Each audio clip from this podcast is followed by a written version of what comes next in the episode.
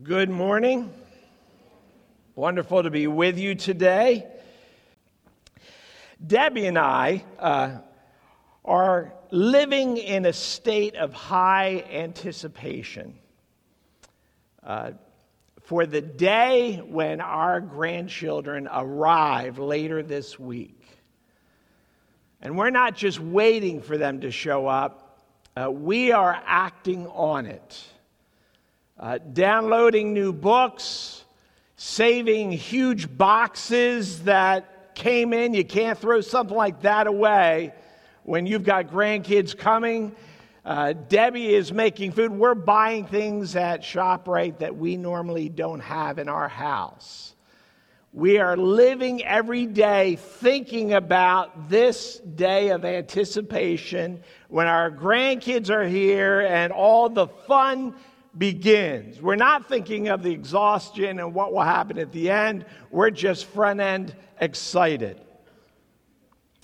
The final chapters of Zechariah, this prophetic book we've been preaching through, keeps lifting up before us. It, in fact, is centered around the theme of that day. Every chapter in the end of the book is filled with references telling us what will happen on that day. It is the day in which God fulfills all that He has promised to us. When what has come in part is complete. And there is nothing left for God to improve upon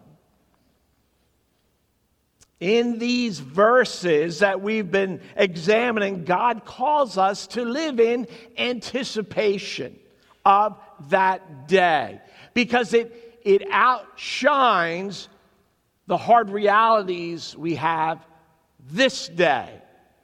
This day can be difficult wearing. We wonder if we can get through it. Uh, but that day which is coming will be so wondrous that it will blot out every heartache we have today. But we're not just called to have a heart and a life then of anticipation. God calls us to a life of transformation because of that day. For that day is already dawning. It began when God entered this world in the person of Jesus Christ, God and man, who went to the cross, died for the sins of all who would trust in him, was raised from the dead, and that salvation goes forth through the work of the Holy Spirit, grabbing the lives of those who didn't know him, transforming us. When we are in Christ, we are fundamentally changed. A change that has begun, and God is, is committed to working on it, and it is, it is quickly coming to a point of full completion. We live in anticipation and we live with the reality that we are people now of transformation. We know it, it's not complete. We see the gaps and lapses still within us. But God is transforming us into beauty that is at His capacity. What God is making us into is not the beauty of life and character that we just see in other people or that we can imagine or that we can work toward. This is something that is at the capacity that only God can accomplish. You know, some of you may have one of those, uh, you know, bubbling uh, fountain bird baths in your yard that you make that just sets off the yard, makes it something special. Uh, God makes Niagara Falls. uh, we, you know, string these Edison lights and things over our decks, and we think, wow, this is such a great environment. God cast billions of stars beyond number. We have people that we admire and that we think that in general they're, they're just faithful, good people. God gives us Jesus. the capacity that God has to make something wondrous, glorious, and beautiful in the human heart is what He is doing right now in every believer. And the verses before us speak to this encouraging and challenging us to believe it, to embrace it, to live it out. So let's read Zechariah chapter 13, beginning in verse 1. On that day, there shall be a fountain opened for the house of David and the inhabitants of Jerusalem, meaning the people who love God to cleanse them from sin and uncleanness. On that day, declares the Lord of hosts, I will cut off the names of the idols from the land, so they shall be remembered no more. And also, I will remove from the land the prophets and the spirit of uncleanness and if anyone again prophesies, his father and mother who bore him will say, You shall not live, for you speak lies in the name of the Lord. And his father and mother who bore him shall pierce him through when he prophesies. On that day, every prophet will be ashamed of his visions when he prophesies. He will not put on a, a hairy cloak in order to deceive, but he will say, I'm no prophet, I'm, I'm a worker of the soil. For a man sold me in my youth. And if one asks, What are the wounds on your back? He will say, uh, The wounds I received in the house of a friend. Awake, O sword, against my shepherd, against the man who stands next to me, declares the Lord of hosts. Strike the shepherd, the sheep will be scattered. I will turn my hand against the little ones in the whole land, declares the Lord, two thirds shall be cut off and perish, and one third shall be left alive. And I will put this third into the fire and refine them as one refines silver, and, and test them as gold is tested. They will call upon my name, and I will answer them. I will say, they, they are my people. And they will say, the Lord is my God. Our Heavenly Father, we come, we come bowing before your voice and your presence. For you you have spoken, and your voice still echoes. It is here. Lord, even this morning, you're, you inserted yourself in, in grace and helping me to improve parts of this message with which I was frustrated. You have shown your, your goodness, that you have things to say to us. So may our hearts and ears be open to you, for all that you say is worthy and good. Have your way in full with us and with each one who needs to know you today. In Jesus' name, amen. In the first part of this chapter, there are two particular sins identified of what the Lord will cleanse away from the lives of his people. These were both sins that they had historically struggled with. So, as a, as a people collectively, they would identify, yeah, we've had a problem with those areas. The, the first is in verse 2 that their struggle with idolatry will end. On that day, declares the Lord of hosts, I will cut off the names of the idols from the land so that they shall be remembered no more. Idols are anything that takes a place in our lives that God should have.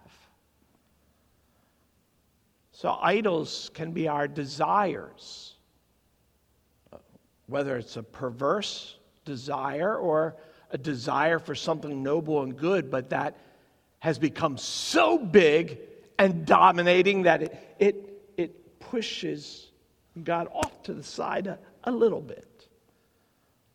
It can be our fears. When fears become so great that those fearful things become bigger than God and, and cause us to doubt Him, and we live bowed by the fears rather than bowing to the Lord God.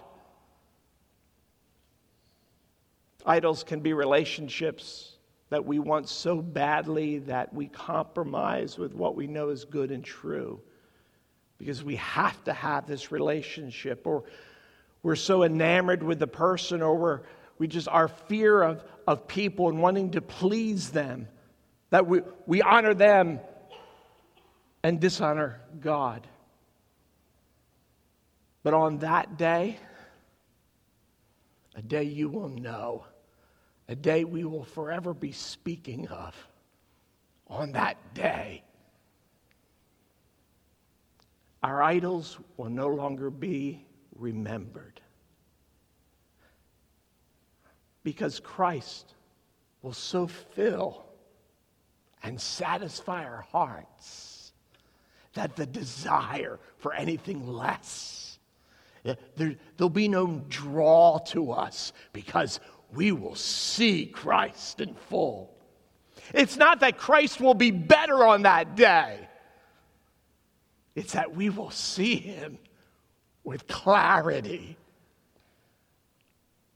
Oh, that's what we need. The Bible repeatedly speaks in connection of our sight of Christ and our transformation. There is a connection, for He is so wondrous that when we truly see Him of heart, the desire for Him, the awareness of how He is better than all else. For the Bible says, when we see him, some of the most wondrous words we've ever heard. When we see him, we shall be like him. That will take place on that day. What has your gaze? Are you making sure? that every day you, you force into your day some gaze upon Christ. As you read his word, you're, Jesus, you're here. You're in this.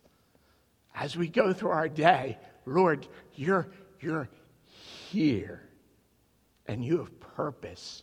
You've already gone before me in this day do we gaze upon him? There's another sin identified. There's struggle with false prophets, those who distorted the truths of God, claiming to speak for God, but misshaping it to fit what would please men or exalt themselves. That will also end. For verse 2 goes on, and also I will remove from the land the prophets and spirit of uncleanness. So, in all that follows, he's speaking of false prophets, those who distort the truths of God. He says, On that day, even their parents will not withhold the proper judgment that, falsely speaking of God, deserves. And then in verse 4, these false prophets will be so ashamed that they make up degrading stories about themselves rather than admit that they have spoken improperly about God. That's what these expressions are. Uh, when they say, I'm no prophet, I'm, a, I'm just a worker of the soil for a man who sold me in my youth. Uh, these are the scripture making actually these extreme, almost humorous statements. Someone who's been going out as a false prophet, when they're confronted, they'll, they'll actually say, oh, I'm actually a slave. Someone sold me into menial labor. They will admit degrading stories they will make up rather than admit they were a false prophet. Or when it says, What are these wounds on your back? Uh, false prophets often would uh, scar themselves ritually. If you think back when the prophet Elijah confronted the prophets of Baal, saying, Whose God will answer our prayers? And they're calling out to their idols and they're slashing and cutting themselves to get the attention of their God. So it's referring to that kind of practice. And someone will actually say, Oh, my friends beat me. They'll say anything because they're so ashamed of being a false prophet of God. That's how much repulsion the people of God will have for anyone who slanders the truth of God. So no one will want to identify as anyone who misuses what God has said. Now, these sins, they weren't the only sins that they had. It's not the only sins that needed to be transformed from, but these were sins that had hung on. Their fathers had failed. That's why their ancestors, just a generation or two before, had ended up uh, in captivity for 70 years in Babylon because of these sins. And when they came back, there was still you know, traces and struggles with it. So they were aware of the failures of their fathers and the failures of their generation, sins that had hung on, and they're wondering, are we ever, are we ever really going to get out from under this? And so the Lord is speaking to the sins that had most characterized their failures. And the Lord is letting them know on that day, even those sins will be gone. You'll have no experience with them. You won't even remember them because here, people of God, all the voices of doubt in your mind saying of what you cannot be and what you have done, those voices will be silent. Can we imagine what life will be like to never again hear the voice of the accuser, the voice of doubt.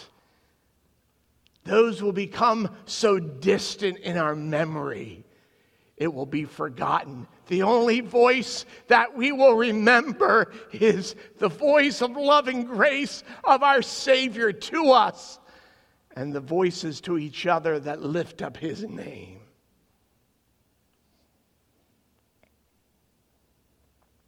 God wants us to see what is coming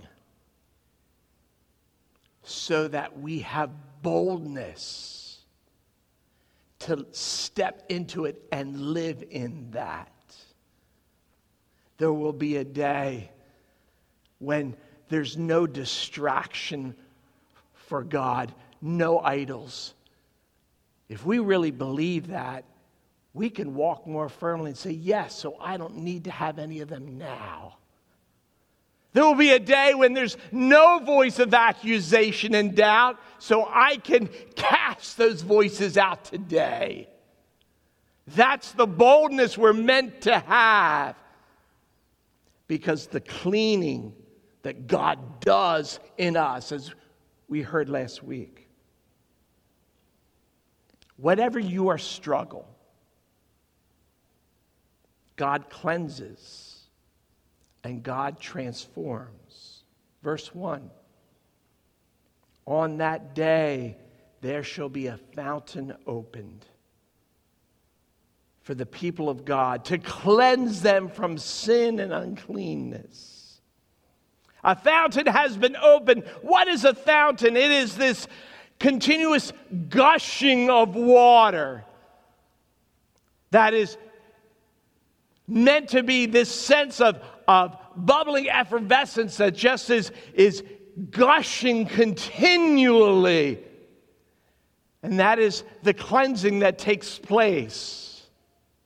It is not just God has visited us and gone up to wherever God is. It is that the flow of the Spirit of God just rushes gushing through us. That we are completely clean. You may be asking, well, how, how can I be that clean? How can my heart be so pure that I don't even hear accusation? The answer is in verse 7. Awake, O sword, against my shepherd, against the man who stands next to me, declares the Lord of hosts. You may be thinking, now I'm really confused. We just talking about a fountain. Now we've got a sword and a shepherd. How in the world does all this fit? Well, we start to bring clarity to these word pictures. They actually do come together. When we understand how God deals with sin to understand how this cleansing fountain flows and transforms us, we need to see well, what does God do with the sin that we do have? In Romans chapter 1, verse 18, we have this comprehensive statement. The wrath of God is revealed from heaven against all ungodliness and unrighteousness of men. That should cause us all to pause because everyone here is contained in this verse. The wrath of God is against all ungodliness and uncleanness of men. And the Bible goes on in chapter 6 of Romans to say, and the wages of sin, it's death.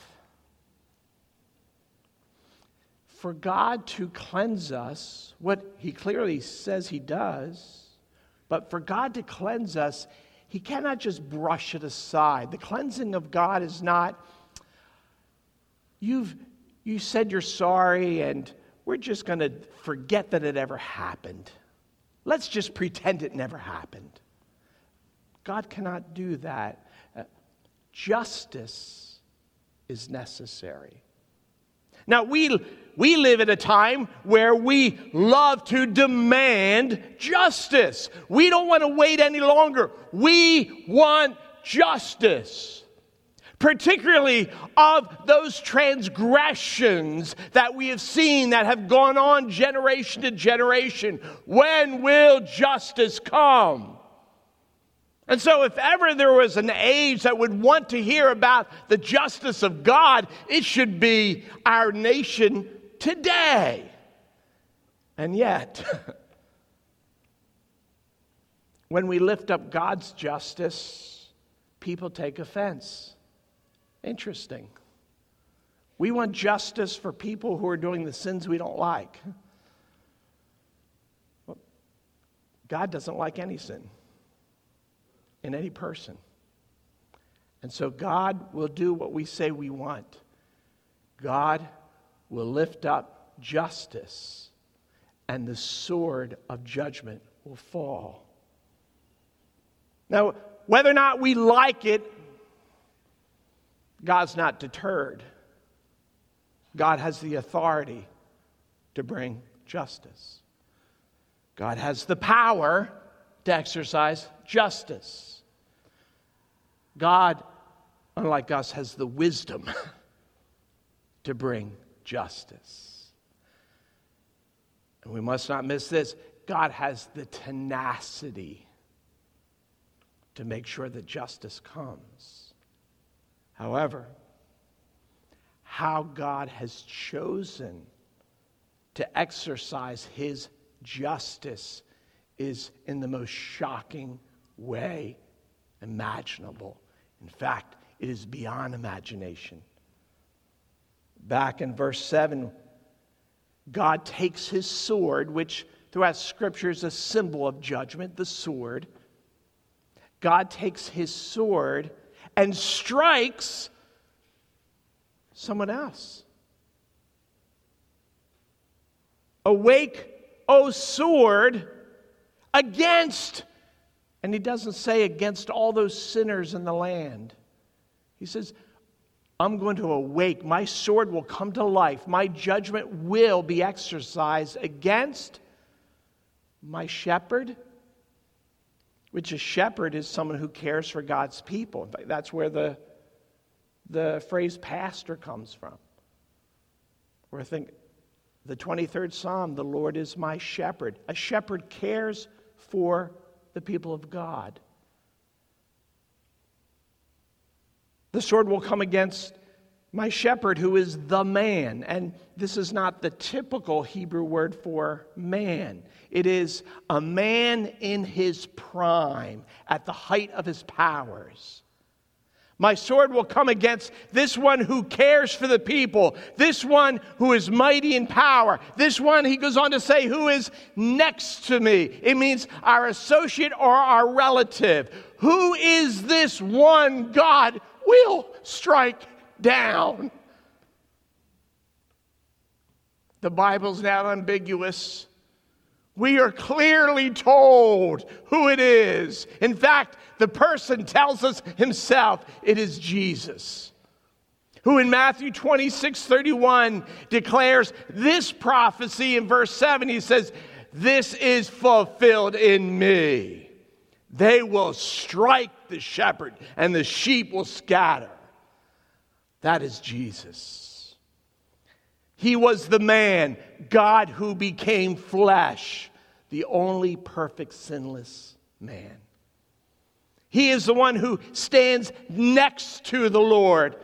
For the Lord called from heaven and actually said so all the disciples could hear it This is my beloved Son. He is the shepherd to us. For Jesus claimed in John 10, I am the good shepherd and I lay down my life for the sheep.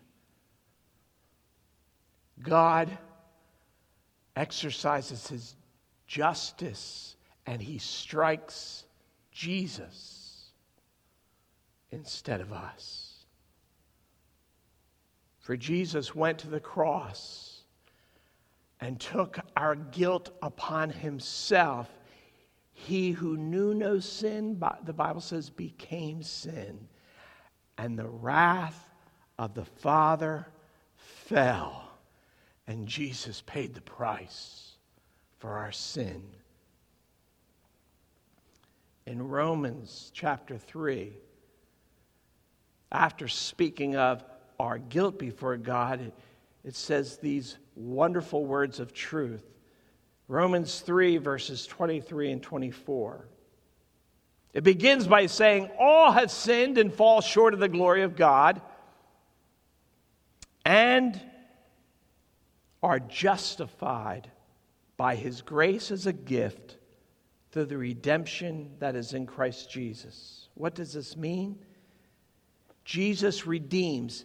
Redeems is to pay a price that sets someone free. Jesus pays a price to set us free. And that justifies us. We're justified. That was a legal term that means not guilty. So when we appear before God, there is no guilt. We are not guilty of our sin. Justice has been served, and grace flows. We are justified by grace. We don't earn it, we don't get God's attention because we're better than the next person. God's grace comes to us in the person of Jesus, and our sin is taken away. Or as, as we read in verse 1, a fountain has opened.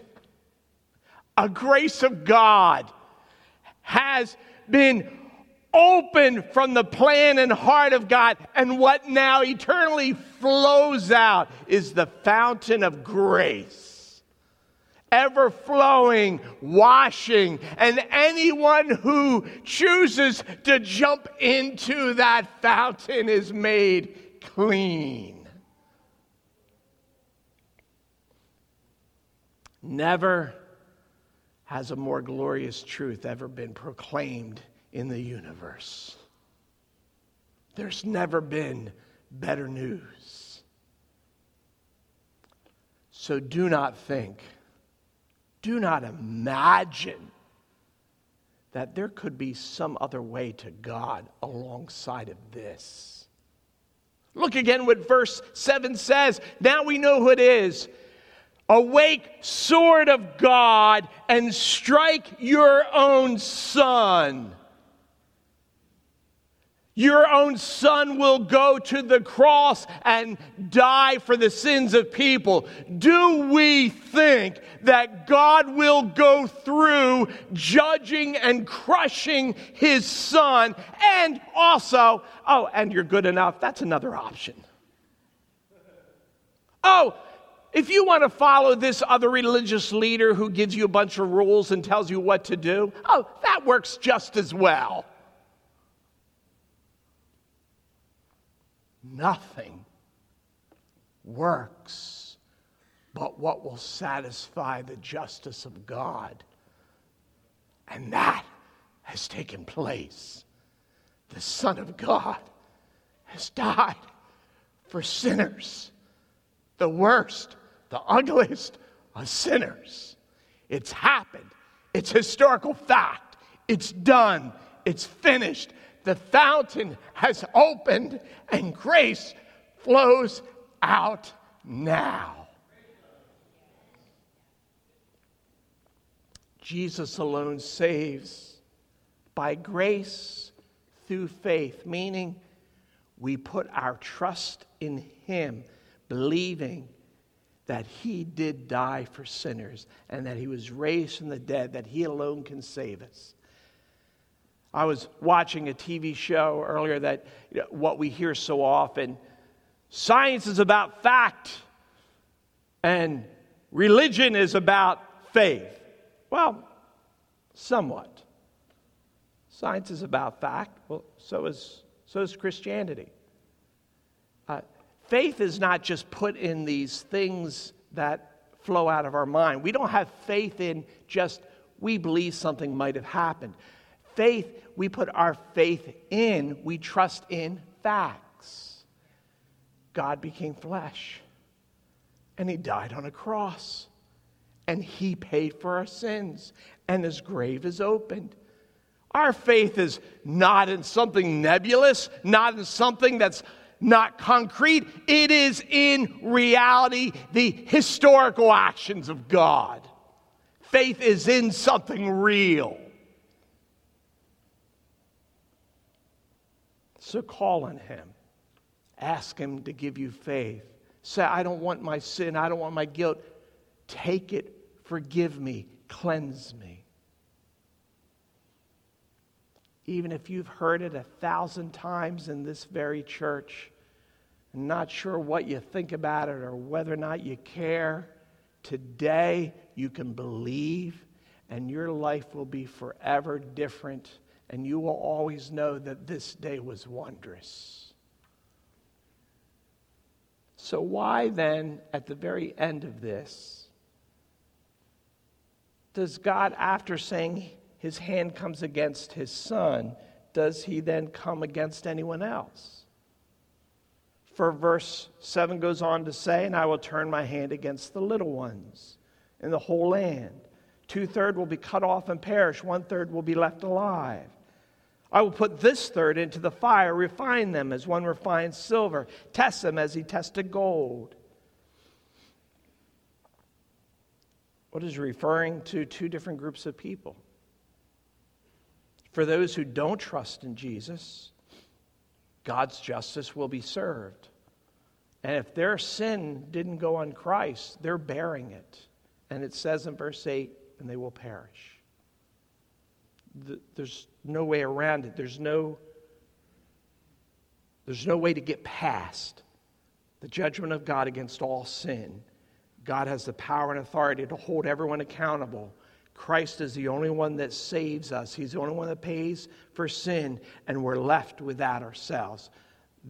There's no way other than the judgment of God upon us. There's no way out of that. For those in Christ who have trusted in Him, whenever it seems, why is God against me? Why is this happening? It tells us, verse 9, that is refining we also go through difficult things which we wish we didn't have to go through because we live in this sinful world. We are fully justified, meaning we're, we're innocent before God. It, it's not God's judgment against us. But we're not fully mature, are we?